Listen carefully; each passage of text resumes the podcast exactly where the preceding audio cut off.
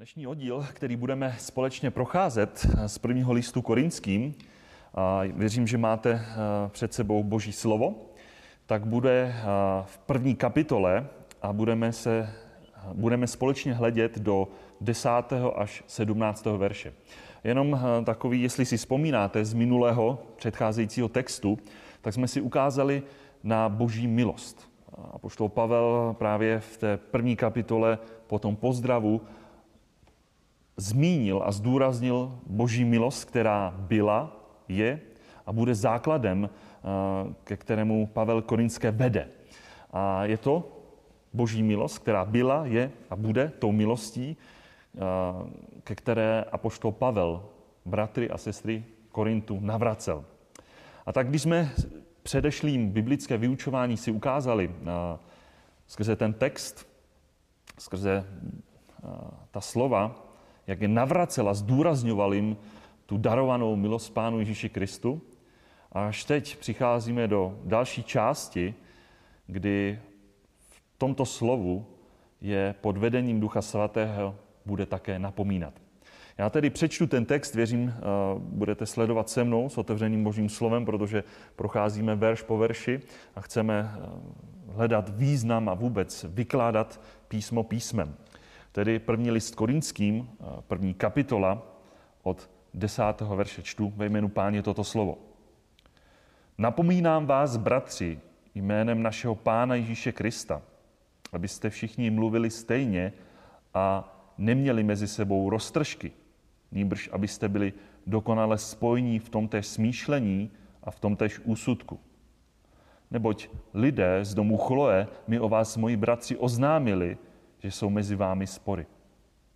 Mluvím o tom, že každý z vás říká, já jsem Pavlův, já zase Apolův, já zase Kéfův a já zase Kristův.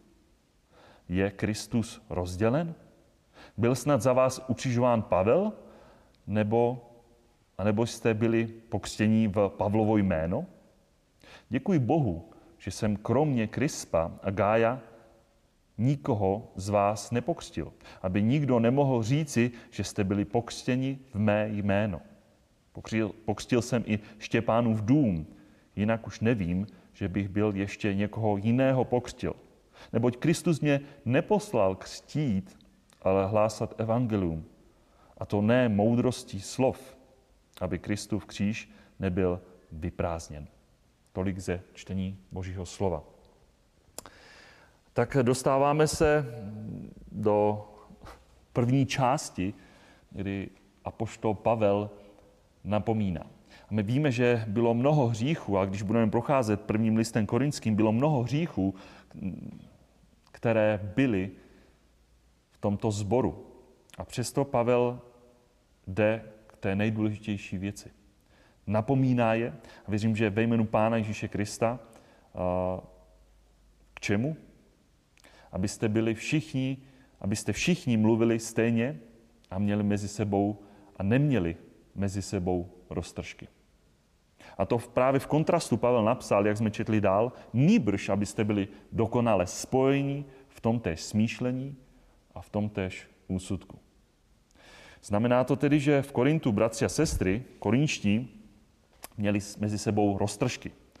Znamená to podle toho, co jsme četli, že v tomto společenství, v tomto obecenství, v tom těle Kristově, v tomto místním sboru nemluvili stejně. Jiným slovem, korinský sbor byl nejednotný. Víte, kdybychom toto slovo četli bez toho pozadí ohledně jim darované milosti, o které jsme přemýšleli v minule, mimo Pána Ježíše Krista, kdybychom to nevsadili do kontextu, tak by byl veliký problém. Samozřejmě je tady potřeba usilovat o jednotu, ale kdyby to bylo mimo Krista, tak kdyby to bylo mimo Krista, tak si uvědomme, chci, abyste byli těmi, kteří jsou stejní v tom, co vyjadřují. A víte, to vše bez Krista by bylo pouze taková vnější uniformita. Jednotvárnost bez vnitřní proměny. Víte, něco jako takové přirovnání, jako když se vyrábí tuctově nějaká dětská hračka, mnozí z vás to možná znáte, do které je zabudovaný nějaký strojek a když se ten strojek zmáčkne, tak u všech stejných produktů zazní naprosto stejná písnička nebo věta nebo cokoliv. Víte, to je žel častokrát ta představa té uniformity. Pavel ale s tímto pohledem skrze jim darovanou milost Pánu Ježíš Kristu je napomíná, aby byli dokonale spojeni ve stejném shodném, totožném jednání, smýšlení a dokonce ve stejném úsudku. A to ne jako nějaké tuctové stroje nebo napodobující se stroje, něco jenom navenek, ale aby byli zevnitř Bohem v Kristu proměněni. Proto čteme právě o tom stejném smýšlení. Víte, vnímeme, že toto stejné smýšlení, tento stejný úsudek, není podle toho, že by to bylo podle lidí, podle člověka, ale podle Boha, podle jeho vůle, podle jeho slova.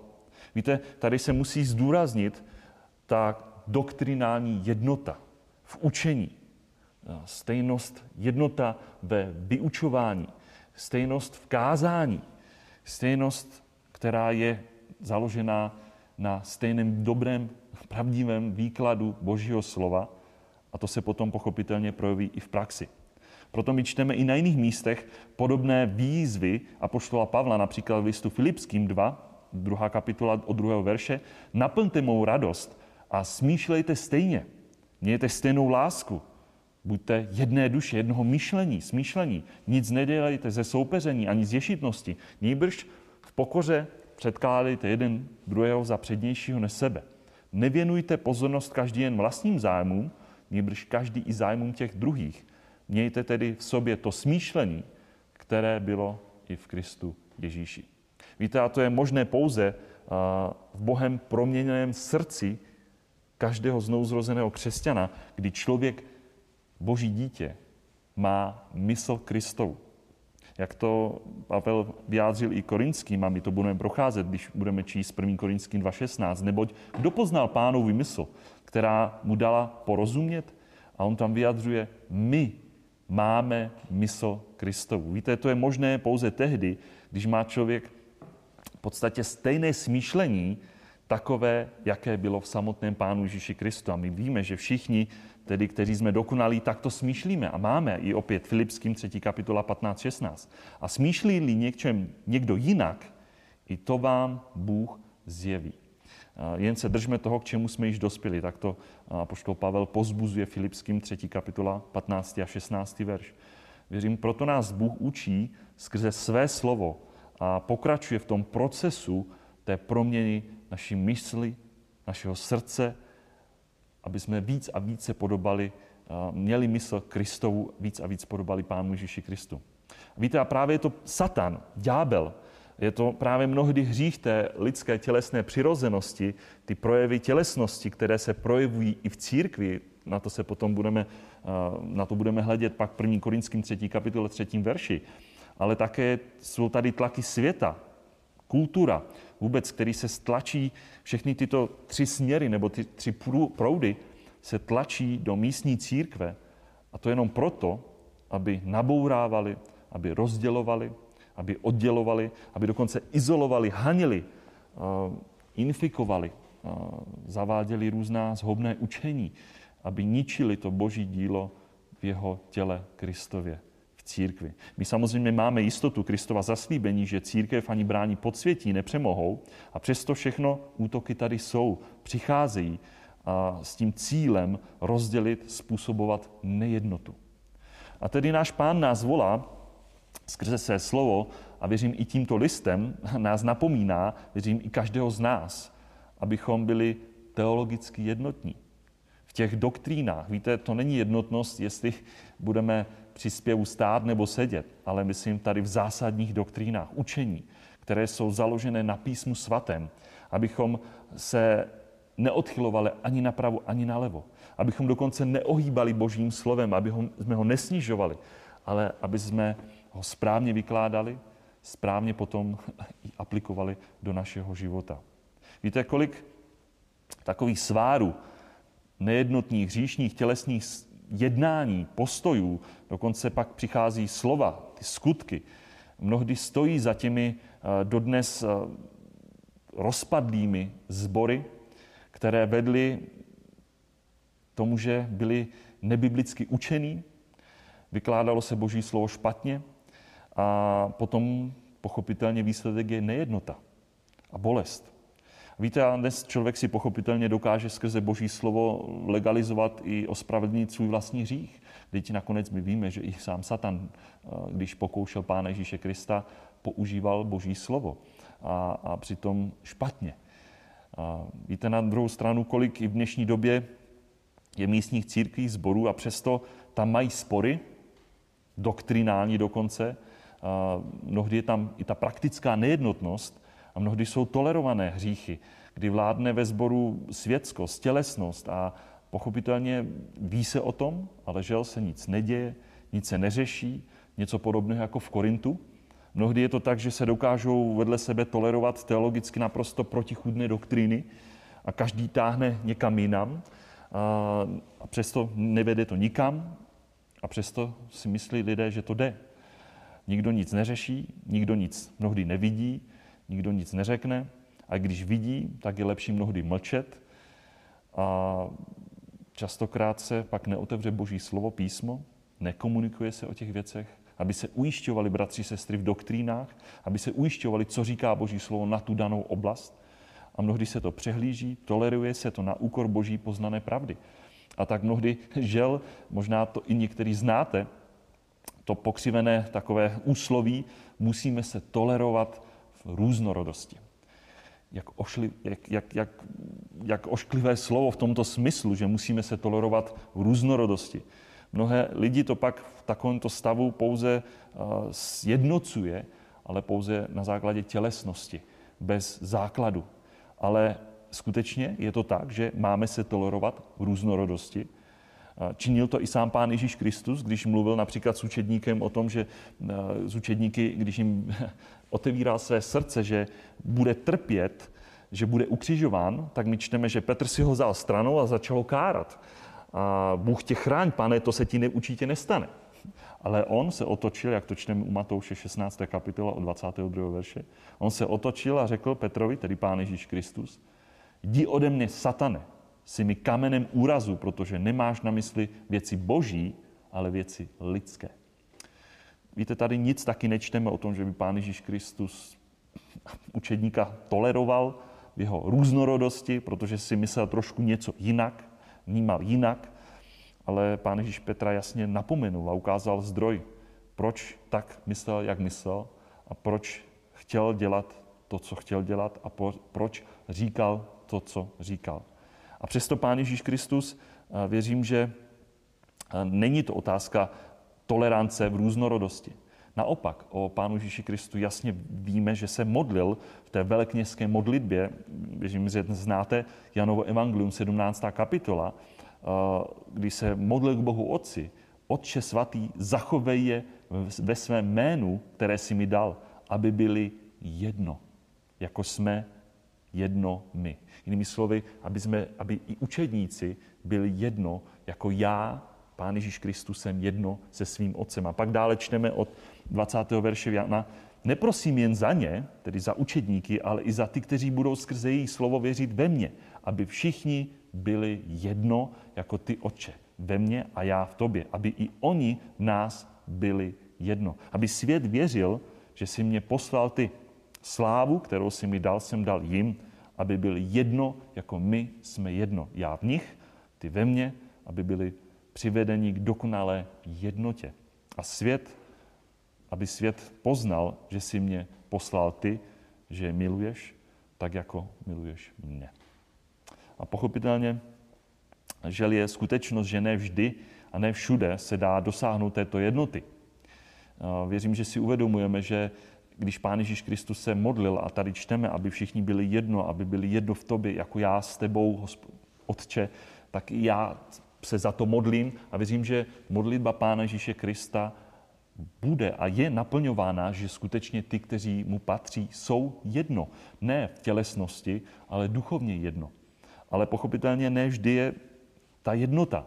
A teď, když se podíváme, můžeme se mnohdy snažit o tu jednotu. Víte, ale, ale mnohdy se snažíme o něco, co není možné spojit. Jako například snaha spojit, biblicky možná si to znáte, někdy se snaží kazatele nebo starší spojit ovce s kozly. To není možné. Někdy se snaží spojit ty, kteří jsou skutečně znouzrození v Pánu Ježíši Kristu, s těmi, kteří se pouze tváří, že jsou následovníci Pána Ježíše Krista. A proto třeba čteme, vyšli z nás, ale nebyli z nás, aby se ukázalo, že nebyli z nás. Víte, je to podobné jako spojit oheň a vodu. To nelze. A nebo je to podobné jako snaha spojit olej a vodu v jedné nádobě. Zkoušeli jste to někdy, co se stane, když se naleje trochu oleje do vody. Prostě olej se oddělí od vody a nikdy se nepropojí, nespojí.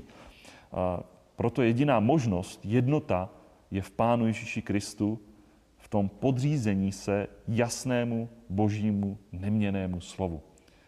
A tam to právě začíná. A tam to začíná právě a vede to ke stejnému biblickému myšlení, pak to vede k stejnému úsudku znouzrozených božích, omilostněných věřících dětí, které jsou v Pánu Ježíši Kristu. A pak se to pochopitelně projevuje i prakticky v těch postojích, konání, činění, mluvení, právě v té jednotě, o které vidíme, jak Pán Ježíš Kristus byl v té jednotě se svým Bohem Otcem.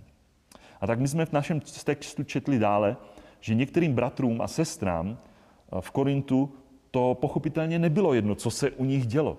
Nepřehlíželi tento zborový, můžeme říct, vnitrocírkevní stav. Tak to čteme v tom jedenáctém verši. Neboť lidé z domu Chloé mi o vás, moji bratři, oznámili, že jsou mezi vámi spory. Tedy k apoštolovi Pavlovi, jestli si vzpomínáte, který byl v té době v Efezu, se tedy dostala zpráva, že konkrétně z domu Chloé, že jsou mezi nimi spory, rozepře. Ti, kdo byli v domě Chloé, a konkrétně Pavel je zmiňuje na tomto místě tuto informaci, takže to pochopitelně není něco, co by bylo nějaký, od nějakého anonyma, že by se dostalo něco anonymního, nepotvrzeného, ale jasně pojmenovává. Oni se obrátili na apoštola Pavla a řekli mu, co se u nich ve sboru děje. Byl to Pavel, který pochopitelně zakládal tento sbor. Jako apoštol měl autoritu vstoupit do jejich sporu. A oni asi měli naději, věřili, že, že když vstoupí do těchto sporů, že bude moci z boží milosti a boží síle, boží moudrosti napravit, napomenout, napřímit, vrátit je tam, kde mají být. Uh, upřímit jejich cesty, protože se odklonili. Protože do Korintu se dostal skutečně svět, tělesnost. Víte, tady určitě nešlo o nějaké anonymní bonzování, nějakou pomluvu ze strany těch, kdo byli z domu Chloe. Ale spíš tady musíme vidět, že oni měli zájem. Bylo to vyjádření určité bolesti, kterou prožívali, když vnímali, co se děje v jejich obecenství, v jejich sboru. A zároveň nad tím vším musíme uvažovat, že, že oni viděli, musíme tam vidět spíš takovou tu jejich lásku, ten zájem k těm ostatním duchovně nemocným, kteří byli v Korintu, v tomto sboru, protože viděli tu nejednotnost, viděli ty spory, kterými, které se vlastně neřešily. A ono se to nějak potom pochopitelně projevovalo. Ono to neslo taky své negativní ovoce. A to je něco podobného, jako když má člověk nějaké příznaky, nějaké nemoci, pak se to lidsky projeví pouze hoře, horečkou nebo cokoliv, ale zatím stojí něco hlubšího. A věřím, i lékaři neřeší pouze nějak snížení horečky, to je jenom příznak nějakých dalších věcí, které jsou zatím. A pochopitelně je to bolelo, neslo to nějaké negativní ovoce, proto to oznámili i apoštolovi Pavlovi. A my jsme pak v textu od dvanáctého verše četli, a můžeme sledovat ten text, jaký byl ten konkrétní rozpor v korintském sboru. Čteme, že se doneslo do uší samotného apoštola, v čem byl problém. Když všichni nemluvili, tedy stejně, jak jsme to četli v tom desátém verši, mluví se o tom, že každý z vás říká, jinými slovy, vy říkáte. To je právě ta nejednotnost.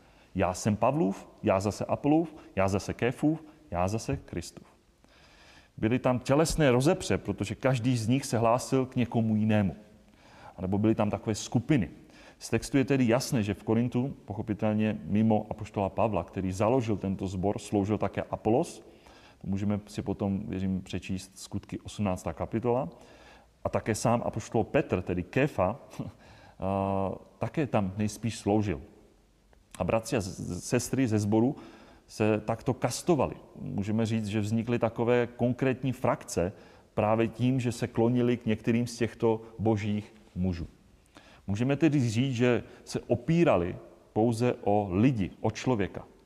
A víte, když se člověk opírá pouze o člověka, to vždy povede pouze k sporům, k nejednotě. Pak, když se člověk naopak opírá o Boží slovo, to vede k té jednotě, k jednomyslnosti. A tak nakonec se, pochopitelně jsme četli, někteří se hlásili k samotnému Pánu Ježíši Kristu. A tyto postoje vlastně vedly k sporům, nejednotě, protože to je asi vedlo k pýše jednoho nad druhým, protože každý se domníval, že je možná lepší než ten jeho nás, jiný, že následuje někoho lepšího než můj bratr, sestra ve sboru, který se přiznává pouze Apollo, já se hlásím k Pavlovi, ten založil sbor a tak dále. Víte, dnes je žel podobná doba, nevím, jestli jste se s ním někdy setkali, ale někdy se žel v teologii rozšiřuje takovéto učení, že toto je Pavlova teologie, toto je Petrova teologie, toto je Kristova teologie, ale je to správné takovýmto způsobem uvažovat, když pak to pochopitelně může vést k, pouze k rozdělení, k nejednotě. A i dnes, nemyslím teď jenom teologii, ale mnohdy i v praxi, ve sborech vznikají nejrůznější vnitrozborové frakce, kdy jeden se může hlásit ke kazateli, upíná se k němu, druhý se zase upíná k nějakému staršímu, někdo zase se hlásí k nějaké jiné duchovní osobnosti, která je a může mu být dobrým příkladem. A tímto způsobem mnohdy vzniká takový rozpor, kdy, jak to někdo naznačil, že může vzniknout sbor ve sboru. Taková skupinka ve sboru, která má pochopitelně tendence osamostatňovat se a naprosto se izolovat a přesto je a zůstává ve společnosti pod celou hlavičkou. Ale víte, to všechno přináší tu nejednotu, nejednotnost, která pak pochopitelně je špatná. A pak přicházejí různé rozepře a bolesti, o kterých potom i čteme, že se dělo toto v Korintu. Proto se Pavel odkazuje na samotného Pána Ježíše Krista a ptá se, věřím, tu zásadní otázku. Je tedy Kristus rozdělen? Tak to čteme v třináctém verši. Víte, je rozdělen Kristus? Vždyť ani sám Satan nepůjde proti sobě. A my víme v Markovi třetí kapitole, že když Pán Ježíš Kristus používá určitým rozdělení, tak čteme i sám Satan, že žádné království vnitřně rozděleno proti sobě neobstojí. Znamená to podle vás, tedy korinští, že Kristus je rozdělen? Ptá se. Znamená to, že Apollo, Petr nebo já sám, apoštol Pavel, hlásáme, kážeme něco jiného, než to, co hlásal a kázal sám Pán Ježíš Kristus? Že byste se tím, že se přiznáte, že mě následujete, jako Pavla nebo Apola, nebo dokonce, že byste následovali ten sloup církve apoštola Petra, že, že je to něco lepšího? Že je to něco jiného? Něco odlišného? Máte pocit, že je to rozdělení, když se hlásíte pouze k tomuto a ne k tamtomu? A proto my v kontextu čteme, a budeme to i procházet, první Korinským se třetí kapitole, tom čtvrtým a pátým verši se Pavel k této souvislosti navrací, když jeden říká, já jsem Pavlův a druhý já jsem Apolův, nejste jako jiní lidé, což nejednají i takto ve světě? Kde je Apolos, nebo kdo je Apolos? Kdo je Pavel? Apoštol Pavel tam jasně říká, služebníci, skrze něž jste uvěřili, jak každému dal Pán. Tedy Pavel, Apolos, Petr jsou pouze lidé, přesto, že jsou boží služebníci, kterým sloužili v Korintu a mnozí skrze ně, to jim Pavel přiznává, uvěřili, ale vězte, že právě Apolos, Petr i sám Pavel je tam jednota. Pakliže se kastujete, tak jste jako ostatní lidé, lidé ve světě. I ty to taky dělají. A proto je Pavel pochopitelně se ptá a ukazuje na sebe sama tím, že se ve srovnání se samotným Pánem Ježíšem Kristem snižuje. Vnímejme to tak v tom třináctém verši, kdy vlastně říká, byl snad za vás ukřižován Pavel? A nebo jste byli pokřtěni v Pavlovo jméno? A odpověď na tuto otázku je jednoduchá. Korinští nebyli těmi, za které byl Pavel ukřižován. Nebyli těmi, kteří byli pokřtěni v Pavlovo jméno, ale byli, a je to sám Pán Ježíš Kristus, který za své vyvolené umíral a prolil svou svatou krev. Toto je krev, která se vylévá za mnohé. Byl to sám Pán Ježíš v jehož jménu byli korinští pokřtěni. Tak jak dnes my víme, že se i dnes křtí ve jménu Otce i Syna i Ducha Svatého, tak jak to máme zaznamenáno v Matouši dvacet osm devatenáct. Tím stejným způsobem byli i v té době pokřtěni, ne v jménu apoštola Pavla. Pavel poukazoval na to, že jeho úkolem pochopitelně ale nebylo křtít, ale kázat evangelium. Dokonce i v této situaci děkoval Bohu za to, že pokřtil pouze několik lidí. My jsme tam četli Krispus, Krispa, Gaia a Štěpánův dům, jestli jste si všimli. Krispa, tady jde nejspíše o představeného synagogy, kdybyste si otevřeli potom, můžete doma, nebo máte před sebou Boží slovo, když si otevřete Skutky osmnáctou kapitolu, osmém verši, tam je právě ten popis toho, jak apoštol Pavel přišel do Korintu, tak Krispus byl představený synagogy, který se obrátil na Pavlovo kázání. Pak Gaius, ten, tento muž, dá se předpokládat na základě toho, že list Římanům byl napsán v Korintu, tak se pravděpodobně jedná o muže, hostitele zmíněného právě v listu Římanům, kdy list Římanům byl psán z Korintu, tak se jedná tedy o textu listu Římanům šestnáct dvacet tři, tam zaznamenává právě stejnojmenného muže Gaia, který byl, kterého hostil apoštola Pavla. Který byl hostem. Apoštol Pavel byl u, u Gaia hostem. A Štěpánův dům nemáme nic v dalších textech zmiňované. A proč tedy děkoval Bohu za to, že pokřtil pouze tyto jmenované? Protože nikdo z korinských, který ho následovali by, někdo z nich by mohl tvrdit, že ty, které byli, ty kteří byli pokřtěni Pavlem, byli pokřtěni tedy v jeho jméno. To samozřejmě pochopitelně neznamená, že Pavel neviděl důležitost, to musíme si taky říct, neviděl, že by popíral důležitost křtu jako takového v životě každého věřícího znouzrozeného křesťana. Víte, ale věřím, i tu krásnou službu křtít na vyznání víry nejspíše předal někomu ze starších sborů, nějakému jinému křesťanu, který pak sloužil tímto způsobem v korintském sboru.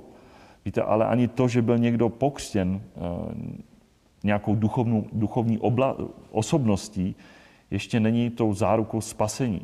Nemůže se na to člověk odvolávat, že je pak následovníkem toho pouze, kdo ho křtil. Ani na tom nemůžeme stát. Víte, Pavel tímto říká, že jemu nešlo o to, aby ti, kdo uvěří, tedy v Pánu Ježíši Kristu, aby je získal na svou stranu, aby se opírali a odvolávali na něj. Jemu nešlo o to, aby je fixoval na sebe, aby byli na něj závislí, aby mu byli naprosto oddáni. Pavlovým primárním cílem bylo bratry a sestry přivést Pánu Ježíši Kristu, aby byli naprosto oddaní samotnému Pánu Ježíši Kristu. Korinští byli tak duchovně nezralí, tak tělesní, že, že, že bylo to potřeba vysvětlit a navracet je zpět. Proto Pavel zdůrazňuje, že jeho hlavním posláním nebylo křtít, ale hlásat evangelium. A to ne jeho vlastní moudrostí, nebylo to ani o jeho schopnostech, výřečnosti, ale v té boží moudrosti. A to proto, jak jsme četli v tom závěru dnešního textu, aby Kristův kříž nebyl vyprázdněn. Pavel si byl moc dobře vědom, že té skutečnosti, že kdyby při hlásání evangelia lidi ohromoval svou výřečností, takovými těmi řeč, řečnickými kvalitami, pak by ve stejné míře se spronevěřil svým snahám předávat ten pravý a skutečný význam Kristova kříže. My víme, že pochopitelně v té době, v té řecké kultuře se učili Řekové rétorice, možná i nestoje, na některých školách mají rétoriku, kdy se učí, jakým způsobem přednášet, jak mluvit, což Korint pochopitelně byl v Řecku a byl prosáknutý řeckou kulturou a řecká kultura, my víme, milovala lidskou moudrost, to budeme potom i vidět, že Řekové hledají moudrost a Řekové milovali své filozofy a považovali, své národní, považovali je za své národní hrdiny, které pak pochopitelně i následovali. A tyto důrazy, toto smýšlení se nejspíše dostalo i do Korintu, do korintského sboru. Tedy intelektuálové chtěli mnohdy i evangelium udělat trošku snesitelnější, přijatelnější, trochu ho změnit, ale to samozřejmě není možné, jinak by kříž Pána Ježíše Krista ztratil ten pravý význam, pro který Bůh nám ho dal ze své milosti poznat skrze Pána Ježíše Krista. A nám se právě skrze kříž Pána Ježíše Krista zjevuje ta boží moc, ty boží záměry spásy věřícího člověka. A tak proto vyvyšovat lidi je určitě pochopitelně bláznostvím. Samotný a samotný kříž Pána Ježíše Krista je ve své podstatě protikladem všeho, co lidé považují za skutečnou moudrost. Jak to budeme potom i dál, věřím, že mnohí z nás známe i ten verš osmnáct, že slovo kříže je totiž blázností těm, kteří hynou, ale nám, kteří jsme zachraňováni, je boží mocí. Věřím, proto apoštol Pavel nezaložil nějakou svou sektu pouze jim pokřtěných lidí, ale jeho úkolem od Boha bylo hlásat evangelium a vést věřící lidi k jednotě, k Pánu Ježíši Kristu. Ne k tomu, aby, aby je pouze pokřtil, aby je shromažďoval pouze kolem své osoby, jako nějaké následovníky jeho samotného, apoštola Pavla. To by byla určitě sekta. Ale on je vedl, vedl korintské bratry a sestry v té jednotě v Pánu Ježíši Kristu. A to bylo možné pouze na základě doktrinální jednoty, na základě božího slova. A tak víte, jsme v závěru dnešního společného přemýšlení. Otázka, která v závěru musí znít i věřím do našich řad, do našich sborů, nebo k nám, který posloucháte, který se díváte dnes na toto video. Přemýšlejme nad tím. Jsme teologicky jednotní? Usilujeme o tuto doktrinální jednotu, jednomyslnost? Jsme v Kristu těmi, kdo jsou dokonale spojní v tomtéž smýšlení a v tomtéž úsudku? Nebo máme spory a domníváme se možná, že Kristus je rozdělen a že mezi námi můžou být a zůstávat roztržky? A nemáme náhodou mezi sebou roztržky? Mluvíme stejně? A teď nemyslím uniformitu, ale právě tu jednomyslnost v těch podstatných věcech, doktrinálních. Věřím, že si uvědomujeme, jak důležité je nejít pouze a nezůstat pouze někde na povrchu při studování Božího slova, ale jít do hloubky, studovat ad fontes, jít ke zdroji. A protože pouze Boží slovo, ta neměnná pravda Božího slova, je to právě to, co jediné může to rozdělené spojit, scelit. A to je možné pouze v Pánu Ježíši Kristu. A jak úžasné, že, že Bůh to potom činil, kdy jim připomněl skrze toto napomenutí korintské a ty, kteří byli jeho, nechali se pak napomenout. Ať nás Pán pozbudí, ale i napomene, aby jsme usilovali o tu jednotu, jednomyslnost v Pánu Ježíši Kristu skrze jeho slovo. Amen.